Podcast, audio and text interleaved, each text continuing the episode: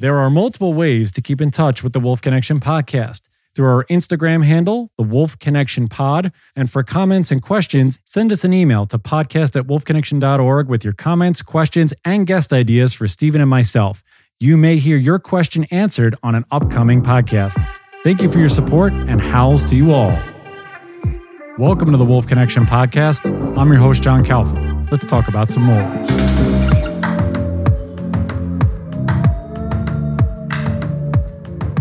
So, this next guest of ours reached out to us. We put out a call out asking for people to give Stephen and I some ideas about who we should interview next and talk to. And this lovely woman jumped right in and said, Hey, if you want to talk to another nonprofit, talk to us. So she is the social media coordinator for Wild Spirit Wolf Sanctuary, which is based in New Mexico. They've been around for 30 years, but she has only been there for six months, but she is jumping right in. Her name is Katie Forbis, and she's in Nashville, Tennessee. Katie, how are you today? I'm doing fantastic. Thank you so much for having us on. We're yeah. super excited for this opportunity.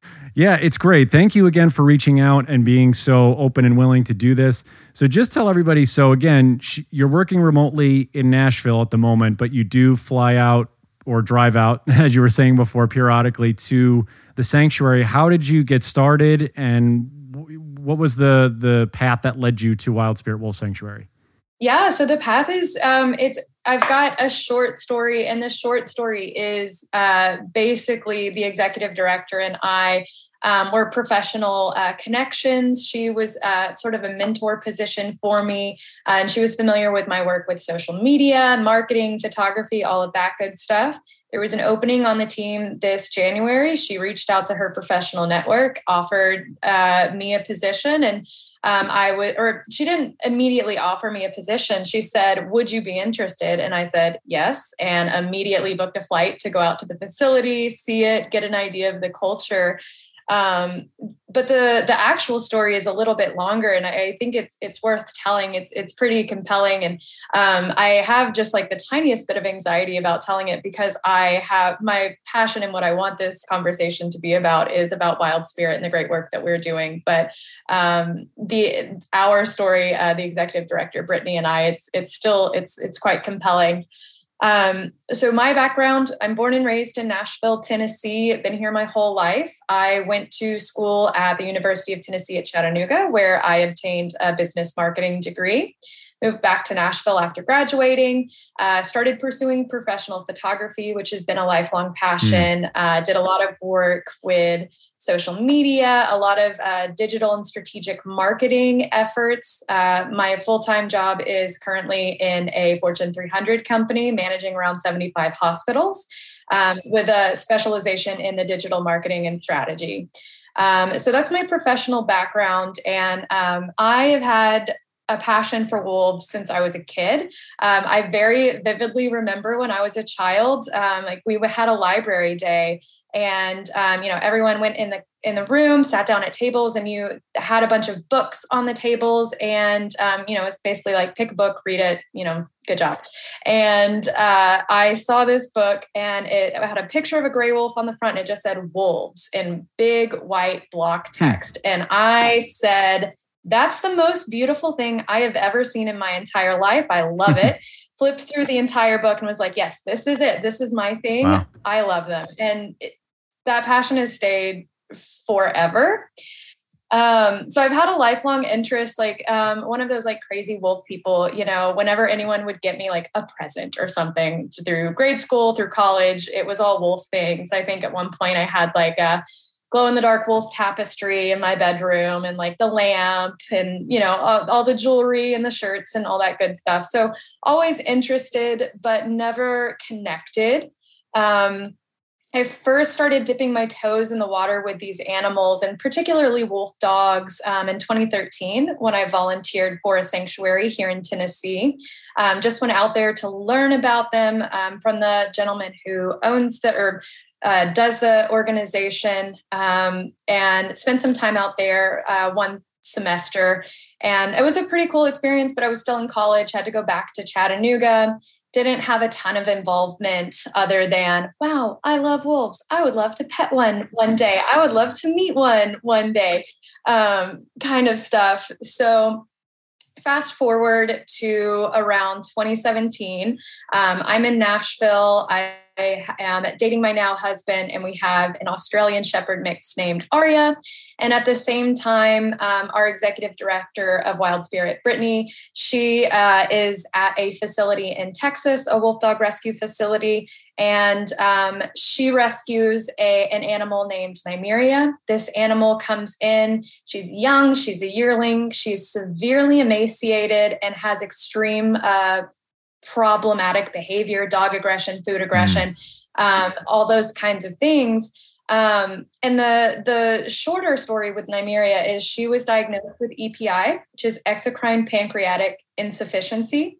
Fancy way of saying she's incapable of digesting anything on her own and needs a lot of special medications and stuff to remedy that.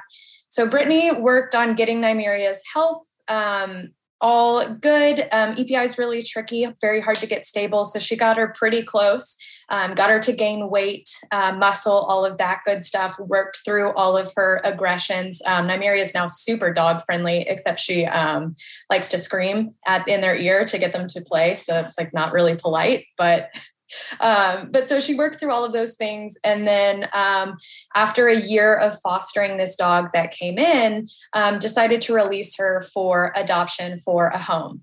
Um, and that is when I had uh, had puppy fever. And I was like, I want an animal that looks like a wolf um, you know, without actually being a wolf. Um, and so I started looking on Pet Finder and I found this dog named Nymeria. And I don't know if you guys watched Game of Thrones.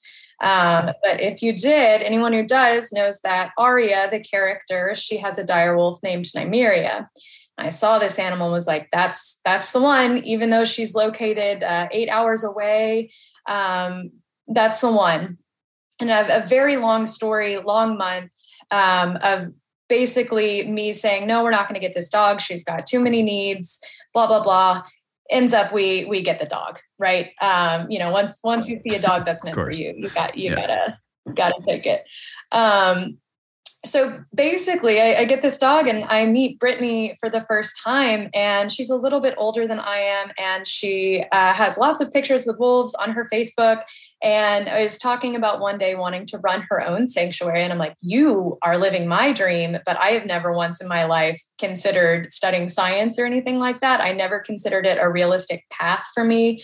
Um, I'm much more artistic, creative, uh, that kind of stuff. Like studying biology in college, I could barely get through it. So um, I never thought that a career in animal care, husbandry would be in the cards for me. So I was like, I'm just going to live vicariously through this woman with my uh, Husky German Shepherd mix named Nymeria. Um, and basically, we ended up finding out through uh, Embark DNA testing that Nymeria was actually a low content wolf dog.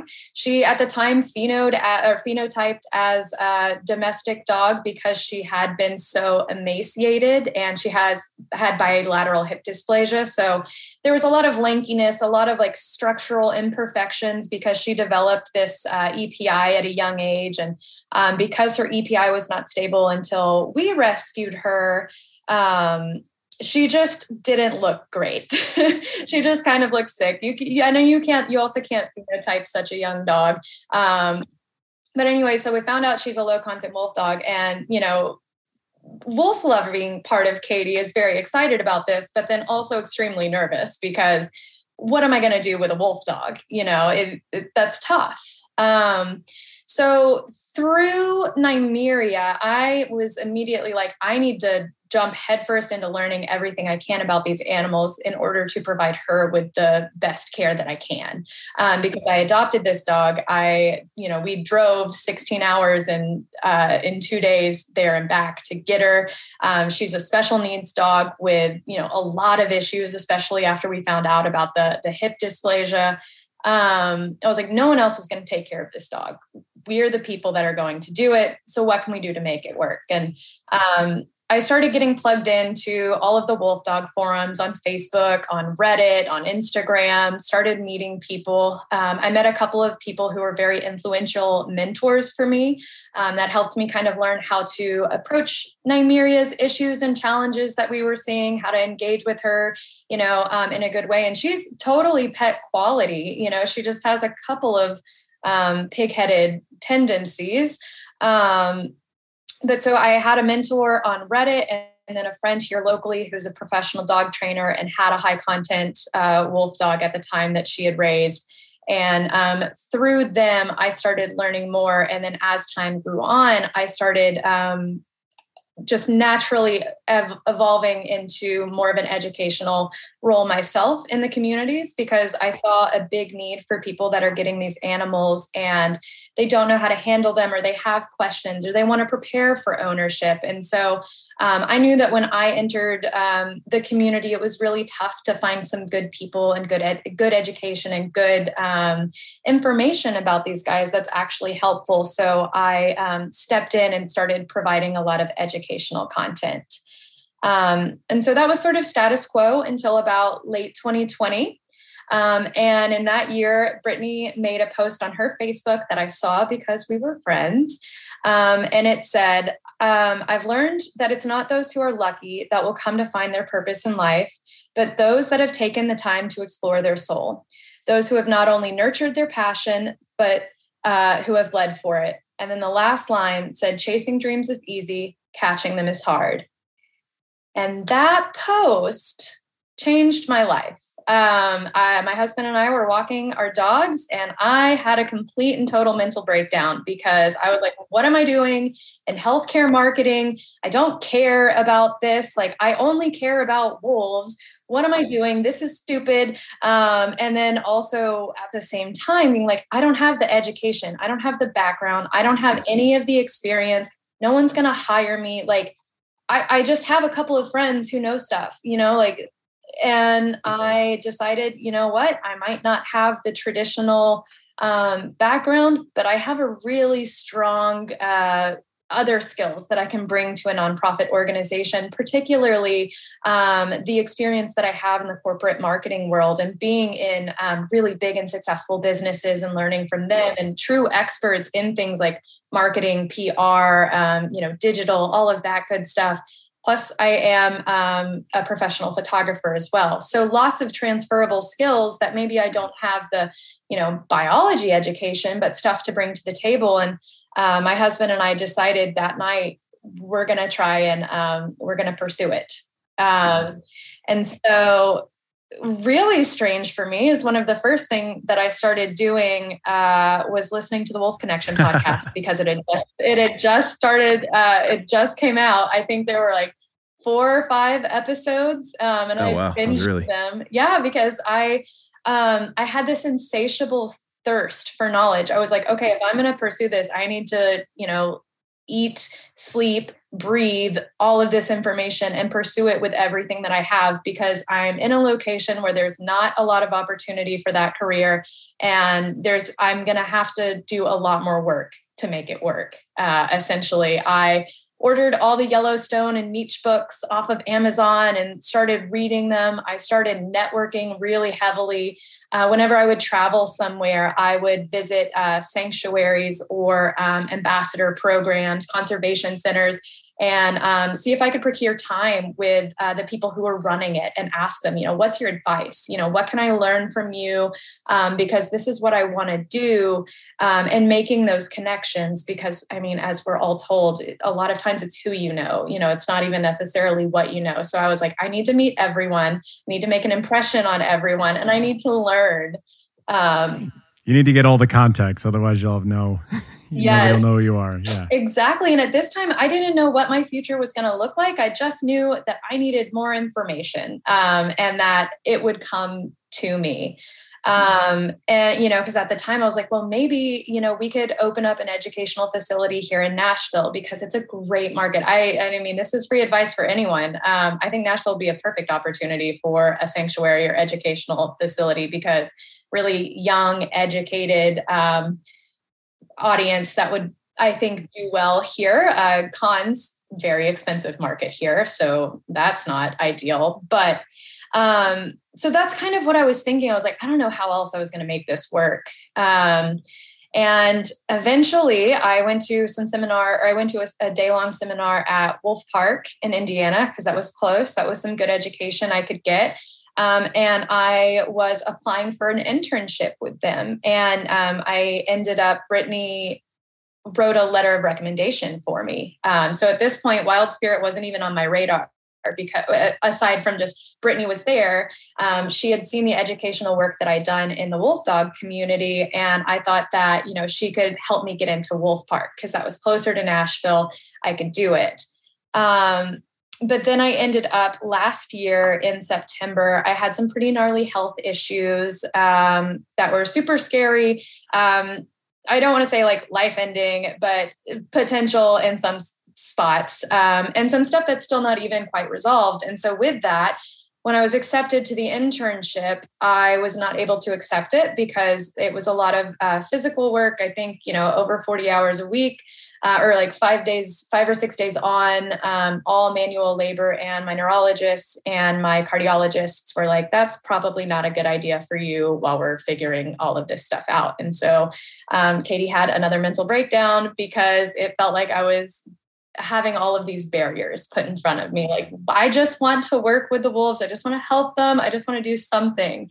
Um, and so that that's where I was for a little bit, and in a period of like being really discouraged, but also still pursuing it. You know, just having that steadfast faith that like, okay, right now sucks, but we'll get there. Um, and then at the very beginning of this year, uh, Brittany reached out to me. She said, Hey, I've got a position opening up on my team for social media. I've seen the work that you do in the Wolf Dog community on your own, um, Instagram and Reddit and all of this stuff. Would you be interested in working uh, with our organization and maybe helping us out on the social media? And I said, I'm going to take this opportunity and I'm going to take it. Uh, not even a single hesitation. I think within 48 hours, I had a plane ticket purchased to go out there and uh, spend some time because I absolutely wanted to do it. Uh, but I also knew that I didn't want to start their social media without having a really full understanding of um, not just you know the animals that are on site and their facility but their culture their history and the plans to move forward because i wanted to be able to accurately represent them on social media um, and I mean, the rest, as they say, is history. Um, I mean, it's not that long of history. It's only been six or seven months, but it it definitely is a story of of two women with that are very tenacious, very passionate, and connected almost you know universally to make this happen because um, brittany wound up at wild spirit and all of this worked out all because i rescued or i adopted a dog from her that she fostered for a year you know? If i hadn't adopted nymeria i would have never met her. I would have never seen that post. I wouldn't be on this path.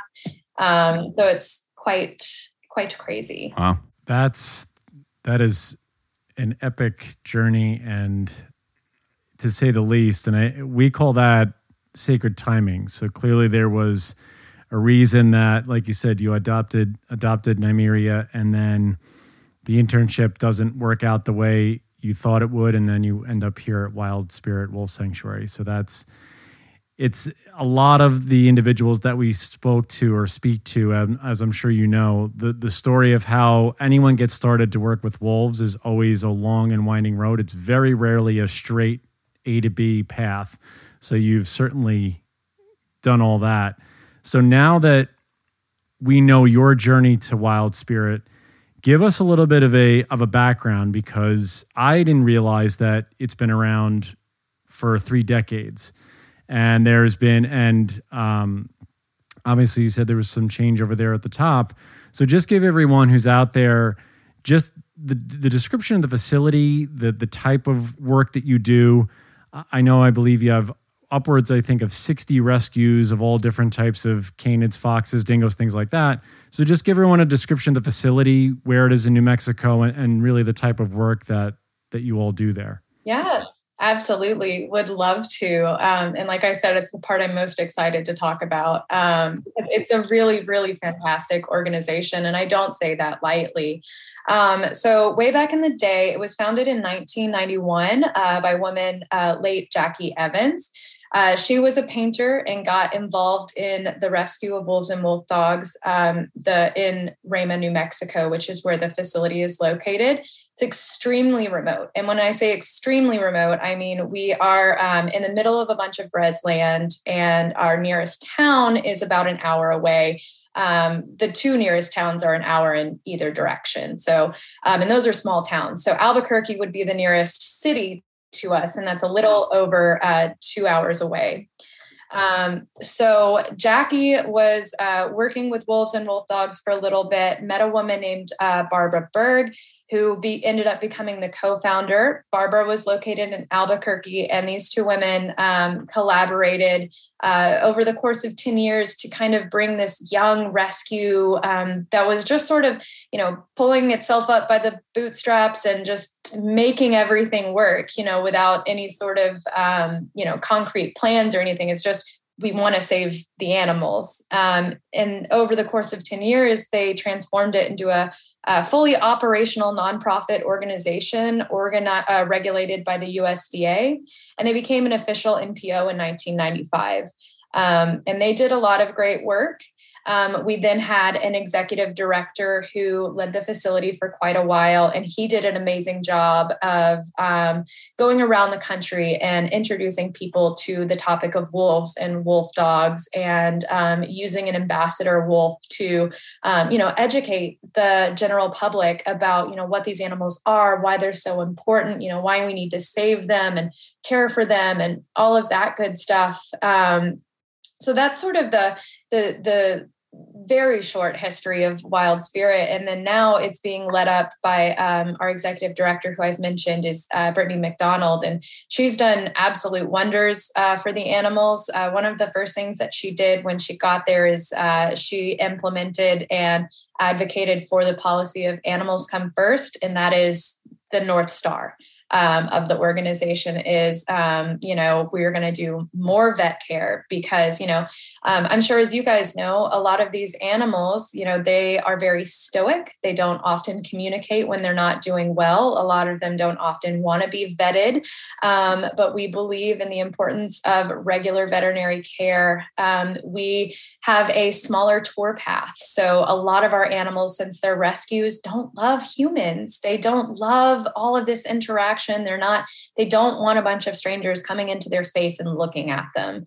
Um, and so, because the animals come first, we have a smaller tour path. Um, where I think only about one third of our animals are on the public tour path, and these are animals that want to see people, want to, um, you know, be introduced to people uh, visually. Um, and then our smaller tours, we have uh, just a handful on the days that we're open if um, any people decide to come in for those tours. And we limit them to five people maximum. And we only have one or two a day. Um, and then those people can go and see the full facility. And that that's kind of how we we mitigate the you know the human desire to see all the animals that we've rescued and see all the good work that we're doing but also truly putting the animals and their needs first because you know um, we don't want to rescue an animal that's antisocial and then have people coming up and stressing them out every day um, and even a few of our animals can see the public tour path from one of the hills, and we've put shade tarp over them to, to minimize the, the visuals. Um, so lots of things like that. Um, Wild Spirits mission is it has three pillars, um, and those pillars are rescue, sanctuary, and education. They're all very important. So, of course, first, rescue would be to rescue the non releasable, captive bred, displaced, and unwanted wild canids, um, especially as a, res- a, direct result of the exotic pet trade. Um, I, this is nothing new to you guys, I know. Um, but so many times, I'm sure you guys get this question all the time because we do. Uh, we get asked, why are you not releasing these animals into the wild? And the truth is, all of these animals are captive bred and raised and they're accustomed to humans, they're not going to succeed in the wild. They're not getting the generational knowledge on how to hunt or you know what prey to go after or anything like that they just don't have the skills to be released um, yeah and so first and foremost rescue. And then what do we want to do with our rescues? We want to provide them sanctuary. And when you think of sanctuary it's not just a zoo or a home. We want to provide them somewhere safe where they can feel safe like a true sanctuary where the stress is minimized and their well-being is first. Um, their physical mental and emotional health um, all through um, supporting them through things like species specific nutrition medical support, enrichment, animal companionship when applicable, all of that good stuff. Um, and so the, those first two pillars tie into um, that idea that I had mentioned of the animals coming first. And then education being the third pillar and a passion of um, of Brittany's and uh, the staff and mine as well is educating the public not only about the plight of our rescued animals, but of their wild cousins as well. Um, because, of course, you know, you can't talk about a wolf dog without talking about the impact that they have on wild wolves and, and all of that. And really trying to give the general public knowledge on how to tell the difference between a wolf, a wolf dog, a domestic dog, and um, what sorts of ethical care options there are, and um, ethical treatments of both domestic and wild animals alike. Um, so those, yeah, so those those are that's our mission and everything that we do, and um, and was one of the things that most impressed me when I first went out to the facility is that every single person on the staff is there to uphold that mission and do what they can um, for the animals.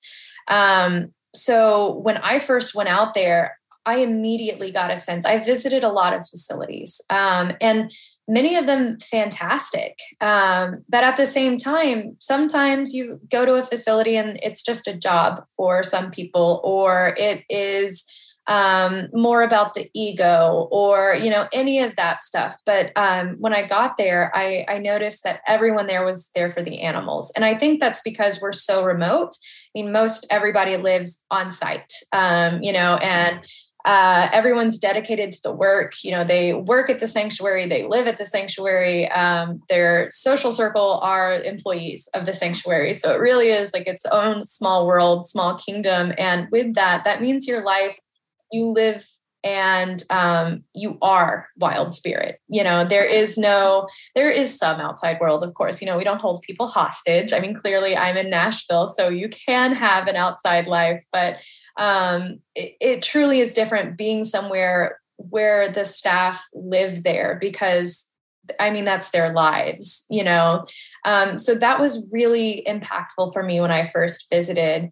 Um, and then I also noticed that it's a really empowering place. So uh, Brittany established an internship program um, that's done really well for the organization. And one of the hardest things is um, having these interns and coaching them on how to be better animal caretakers and um, how to you know engage with carnivores safely and then having those interns go off and chase their dreams to work with other animals um, and other animal care fields but empowering them to do that and make improvements to the places that they go moving forward because we know interns can't always stay forever even if you know we want some of them to but what we can do is coach them um, and train them and give them skills that a lot of internships you know a lot of interns are uh, internships are hands off aren't as in depth but um, we really throw them in there and want them to be better better animal caretakers so we can have um, a positive impact you know not only on our organization but other ones as well.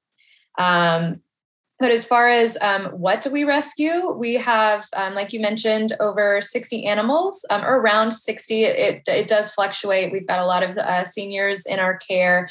Um, so we rescue wolves and wolf dogs, of course. Uh, we also have coyote residents, foxes, Australian dingoes, and New Guinea singing dogs. And yeah, yeah, they're they're fun ones. Um, the whenever uh, people come to the sanctuary, they often first hear the singers and think they might be the wolves, but no, it's just our singers singing very loudly and proudly.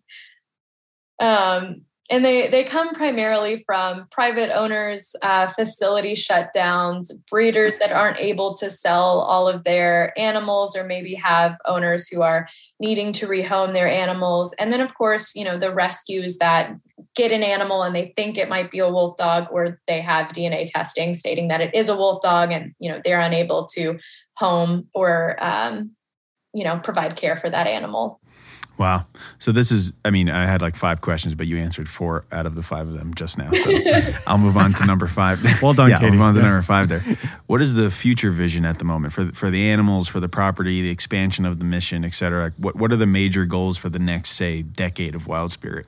Yeah, and this is where I'll say it really is a shame that our executive director uh, didn't have the time and bandwidth to do this podcast with you and i truly hope that she she does at some point because i don't want to speak on her vision but um, having communicated with her extensively um, we would love to expand um, you know uh, we have i think it's over 100 of 60 160 acres of land that we own and we have these massive beautiful enclosures and you know the dream would be to um, to continue to expand those enclosures.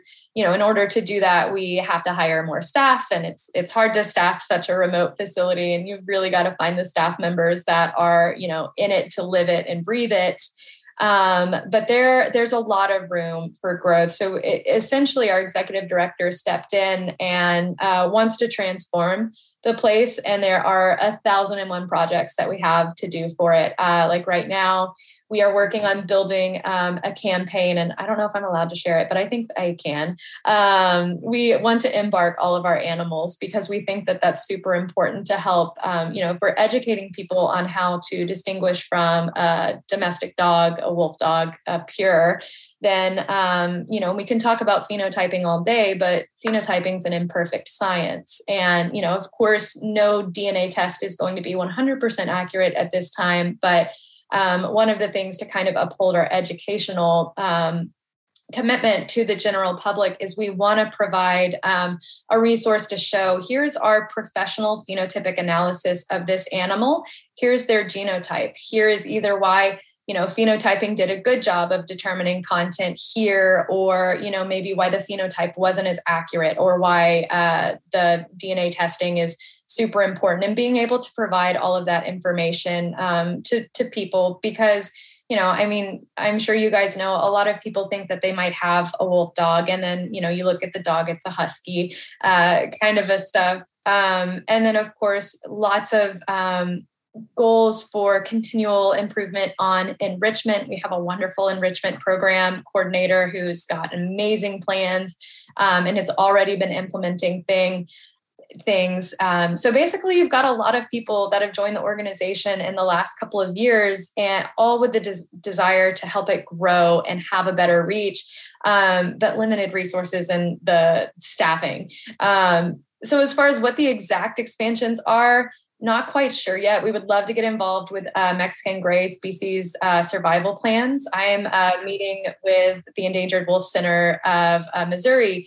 next week to talk to them about how they got involved with the SSPs and sort of how we could, as um, a facility that's in New Mexico where they are native, uh, where we could get involved in that and potentially, you know, have animals that we could release into the wild. Um, that would be fantastic um, and, and lots of things like that. Um, but there's certainly a lot of legwork that we have to do to even get to the point where we can do these things. But certainly trying as hard as we can to to chase them.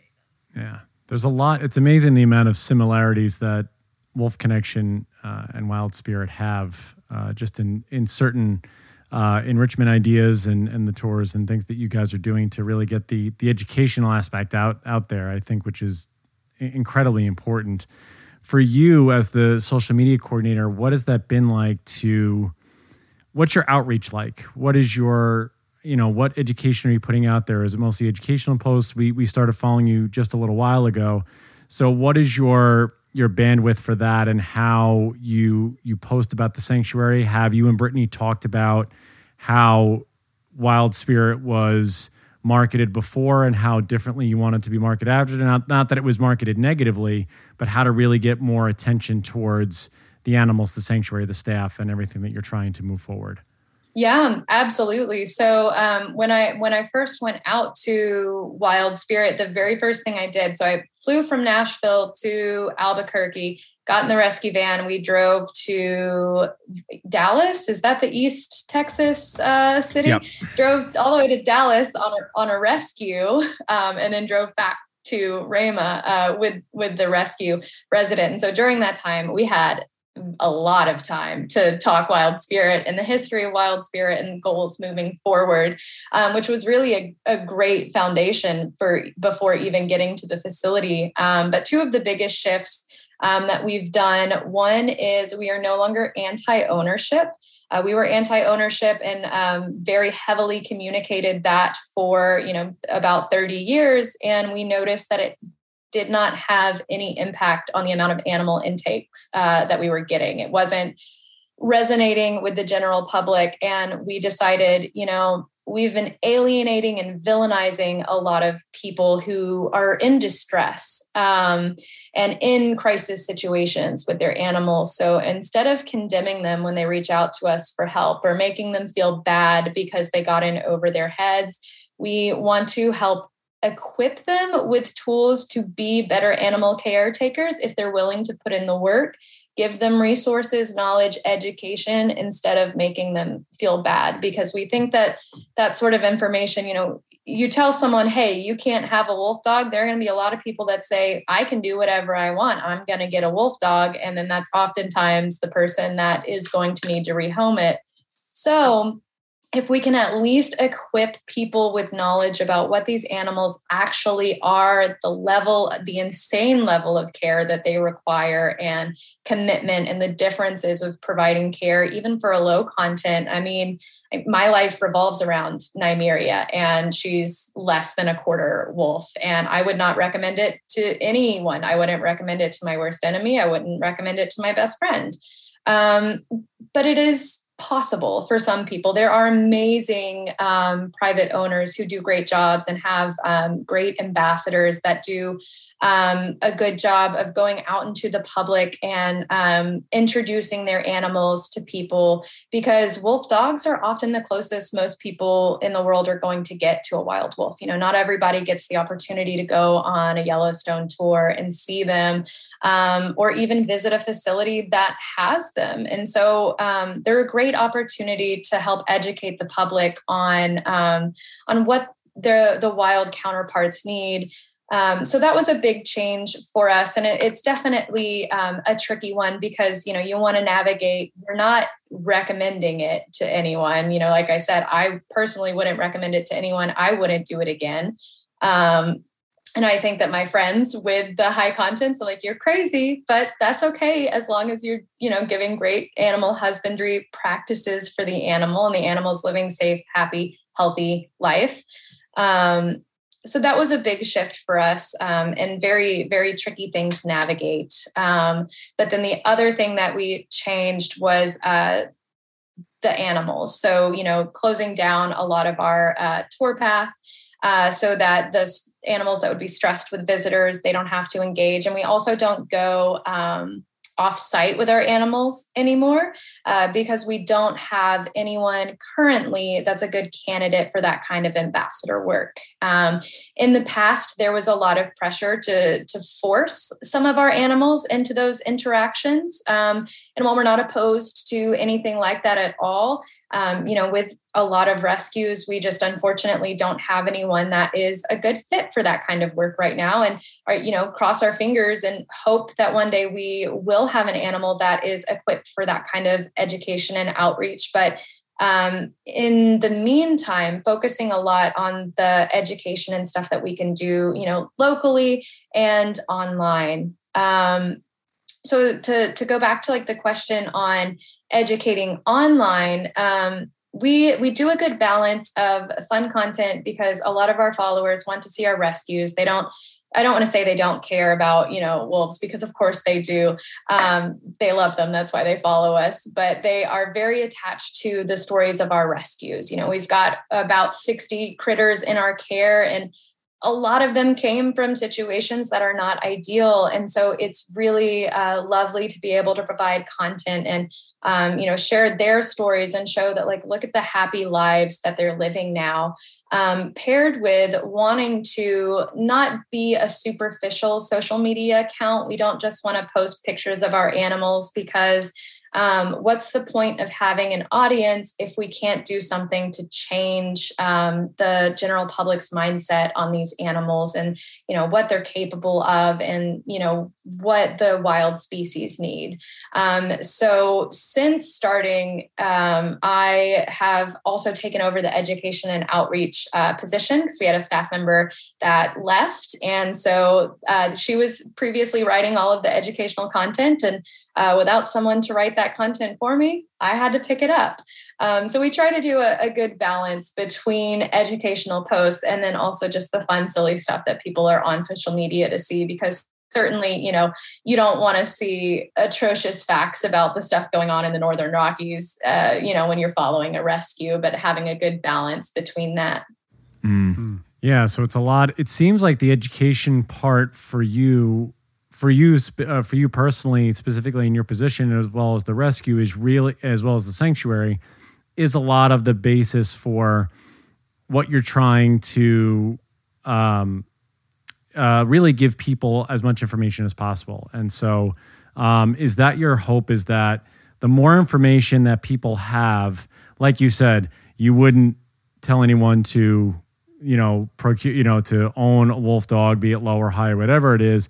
And are you is the aim to have the amount all the information available readily so they look at it and almost say okay this probably isn't the right path for me to go down as a pet owner um, i can stick with the regular domesticated dog or cat um, is that the aim really is just to arm people with as much information as possible Absolutely. Um, absolutely. I mean, that, that sums it up perfectly because so many people that, you know, get into ownership do it out of, um, I, you know, ignorance and it, you know, ignorance isn't necessarily like a, a, malicious thing or anything, but there's just not a lot of good information out there about wolf dogs. You know, um, you search them online and a lot of the stuff that comes up is not true. You know, all the myths like they're great guard dogs no, they're not. They're awful at that. The wolves are naturally neophobic. It's not a good fit. Or, um, you know, you can have a really social, high content wolf dog and raise it like a puppy, and it'll be the best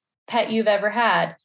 Absolutely not. Um, you know, there are just so many natural tendencies and behaviors that are not suitable for for family life at all. You know, you can you can make a lot of mistakes with a domestic dog. There's a lot of flexibility there. There's a lot of um, room for mistakes and you're going to make mistakes with a puppy um, and with a new new dog uh, but you just don't have that luxury with wolf dogs. You know you can make one mistake and that mistake can um, I, I, don't want to say ruin the animal but it can stick with them as single uh, event learners you know it can it can do some real damage. So the goal is absolutely to help inform the public about what these animals really are what their needs actually are you know uh, dispelling the myths that um, you know the misrepresentation often causes you know about them being great pets or you know they are good companions for the right people but you have to have a lifestyle that is dedicated a thousand percent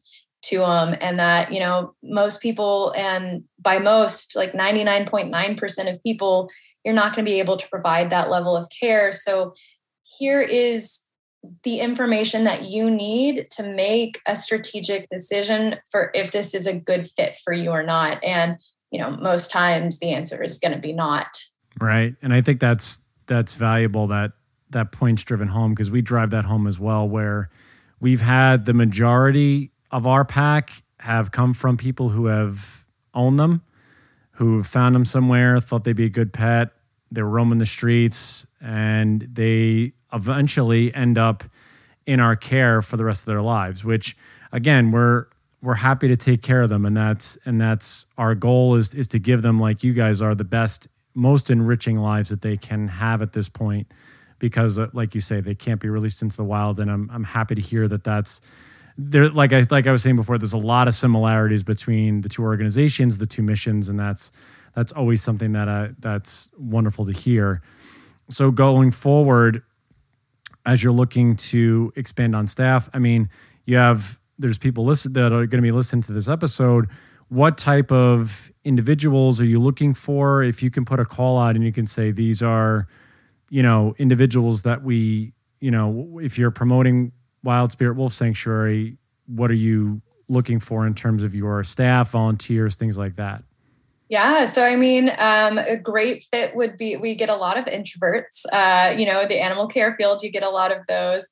Um, but anyone that's really comfortable with, um, you know, this being your life. You know, of course, we do everything that we can to manage work life balance because it is very overwhelming. But um, the number one thing to consider is that we are incredibly remote. Um, you know, when I say the nearest town is an hour away, that town is a very small town. That's not um, most people, you know, especially around in California, or I'm sure a lot of your audiences, um, when they think small town, I'm saying think smaller. Um, so there is a lot um, of rusticness with working out here. I mean, our staff and our interns live in um, conditions that most people. I mean, I showed my parents the uh, the building that my husband and I stayed in last time we were there, and um, I had family members laugh at it because they thought I was staying in poverty. And, um, you know, I mean, that can be true, um, but also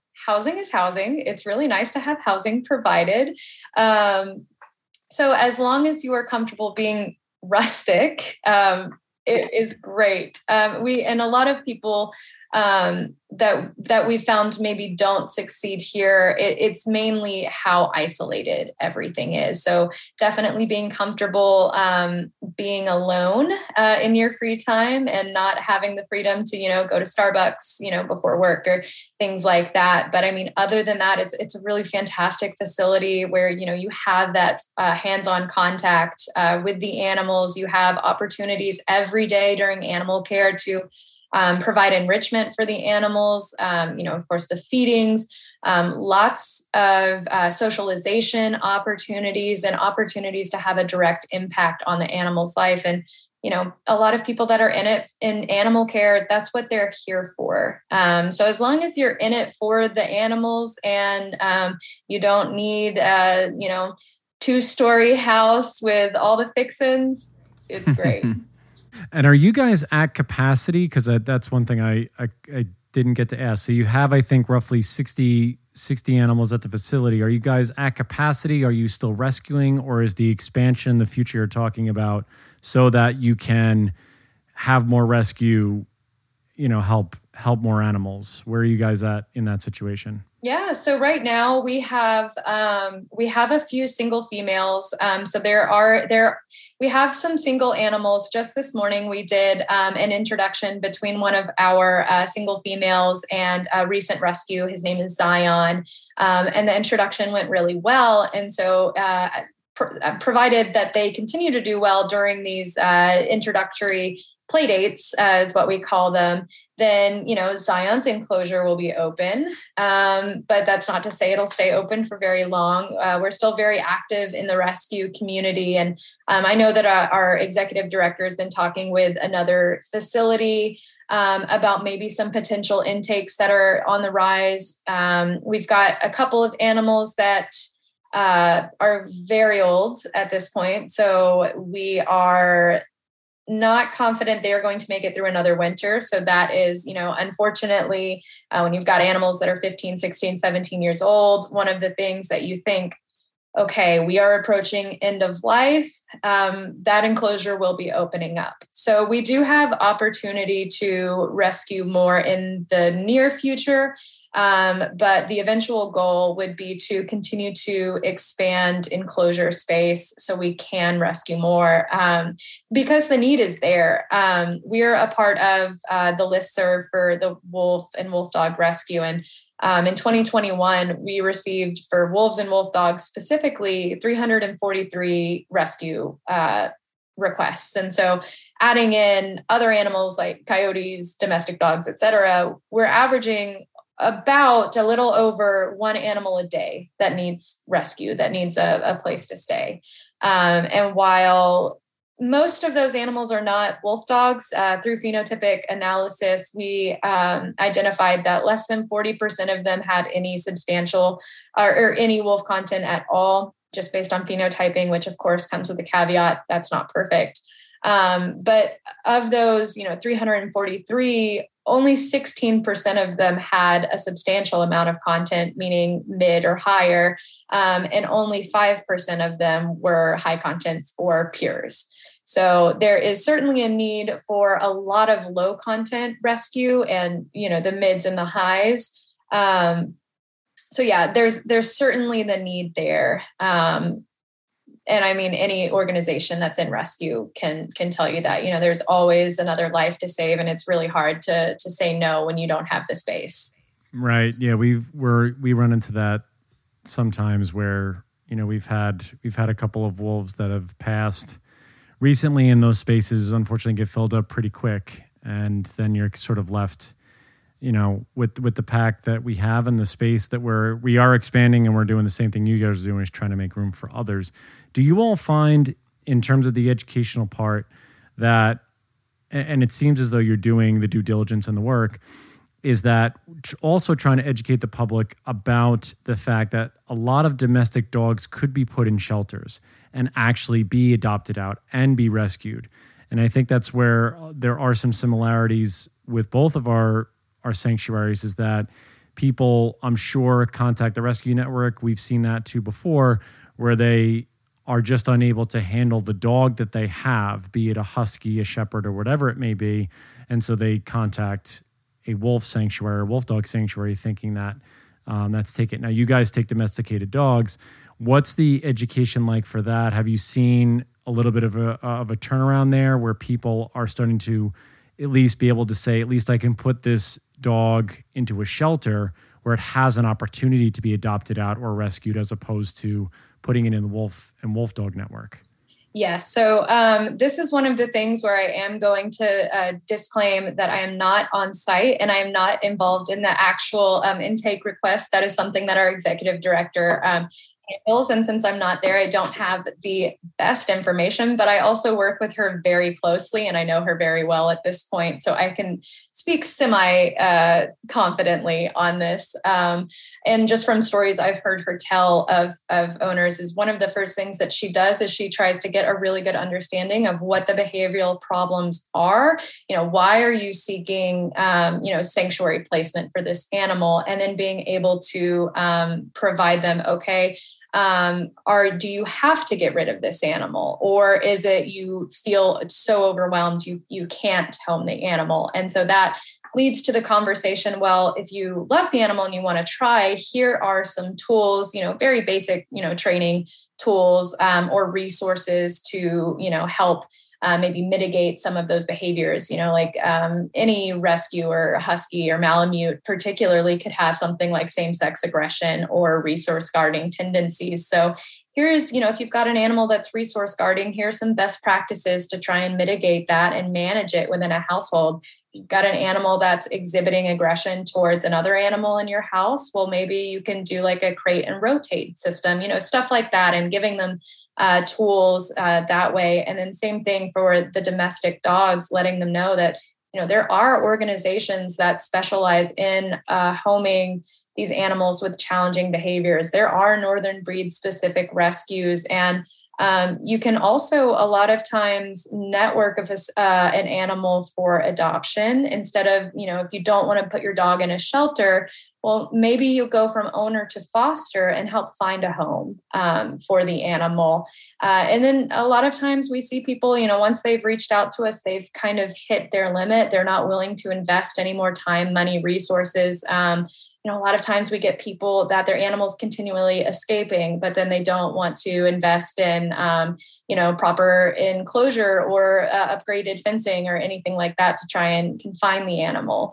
Um, so giving them the information and attempting to empower them to make the decision that's right for them their family their animal um, but then certainly you know we can only we can lead the horse to water. We uh, rescued a high content uh, that had some uh, some a lot of anxiety issues, and um, Brittany worked with the owner for a very long time, talked through options to try and work through the behavioral issues and anxieties. And in the end, she was like, "Are you going to try this?" He said, "No, I think I'm going to euthanize her." Um, you know, because that was the last resort. And Brittany was like, "Well, let's just just give her to us, please, um, instead of ending a life over something that you aren't comfortable or willing to manage. Let us take take her in."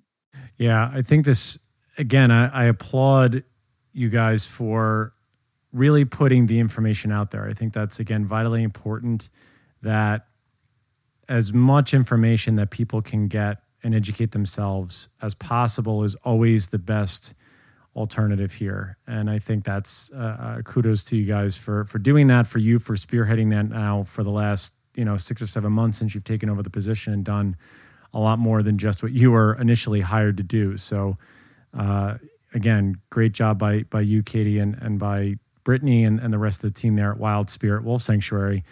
Uh, just two more things before we, we wrap up.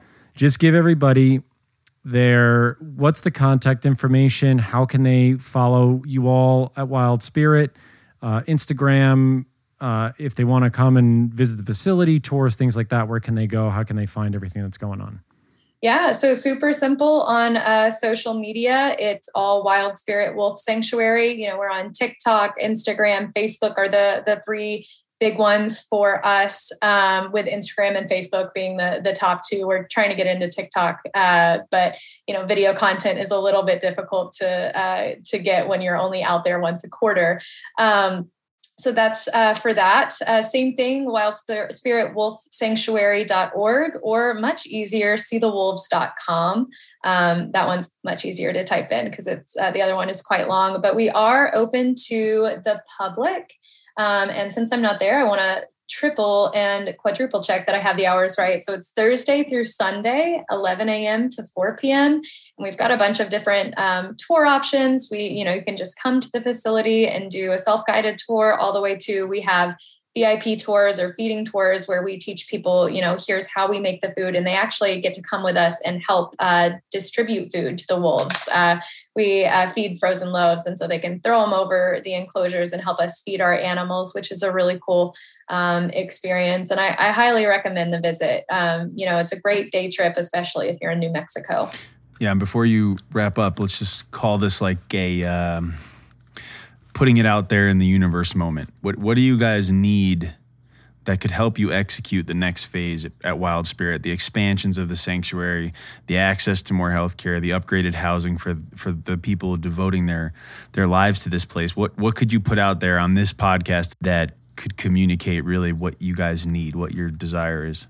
Absolutely. And I, I'm full force with the power of manifestation. So thank you for the opportunity. Um, what we what we really need is to um, replace most of the the structures on our property. They are quite old, and um, I'm not going to talk poorly about them. Other than that, um, on a public medium, um, but we have a very significant need um, for capital investments. our, you know, like I said, my family laughed at me when I showed them the conditions that I we stayed in last time I was there. what we need in order to get more staff, in order to get more interns uh, is more housing. Um, we would love to be able to invest in housing to um, get our staff somewhere safe, secure, and on the property, and then um, be able to have the staff to build more enclosures because we have we own all this land. Um, we have people that live there. We've got the bandwidth to save more lives. You know, an animal a day needs to be rescued. Um, we have the capacity to do it and care for them. But in order to do that, we have to first have uh, the humans to, to care for them. So that would be the big the big ask. Um, but of course, you know, with anything, little asks are fine too. So, and you know, truly anything helps. And um, I speak from the bottom of my heart that this is a facility that puts the animals first, and truly everything is for them. So, anybody who's out there and is interested, you know, definitely go to their their website, go to their Instagram. You know, really, really uh, talk with them about their needs and and things of that sort. I mean, we're all all of us as organizations are in this together to help these animals and to and to give them the best lives possible and to educate. So please help our friends at Wild Spirit if you can. My last question for you, Katie, is when you hear the word wolf, what is the thing that comes to your mind? I, I I thought about this a lot. The thing that comes to mind is honestly perfection. You know, and wolves are perfect. So they're an apex predator, keystone species. They're so important to the environment. They think they're a perfect representation of just like the divinity and completeness of the earth as an ecosystem. Um, and they're they're iconic and just perfect. Mm. Everyone's already too prepared for this question now because we've done so many episodes. We gotta we gotta switch. I know. I'm gonna have to just. I know. We're we gonna might need to do like we need to play like a howl sound effect and then see what that conjures up. Ooh. Oh yeah. I like that. See, but Steven, you already gave away Darn the it. secret. Yeah, now they're going to so do it. No, let's figure this now out. Now you got to come up with something else. The last like five episodes before everyone was prepared for it. That's true. I know. Uh, Katie, first of all, uh, lastly, it was wonderful to meet you. This was fantastic. Uh, again, uh, great job by by you. Those of the uh, those of you at Wild Spirit Wolf Sanctuary. Trust me, we will get in touch with Brittany and get her on.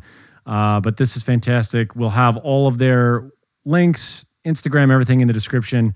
Go see these people. They're doing wonderful work down there in the in the uh, the spaces of New Mexico. In the high uh, desert. Oh man, how's to you all out there? And uh, Steven I'll be with you next time. Bye, everybody. Bye bye. Looking to support Wolf Connection or sponsor one of the wolves in our pack? Just go to wolfconnection.org, click on the donate tab, and find out more information.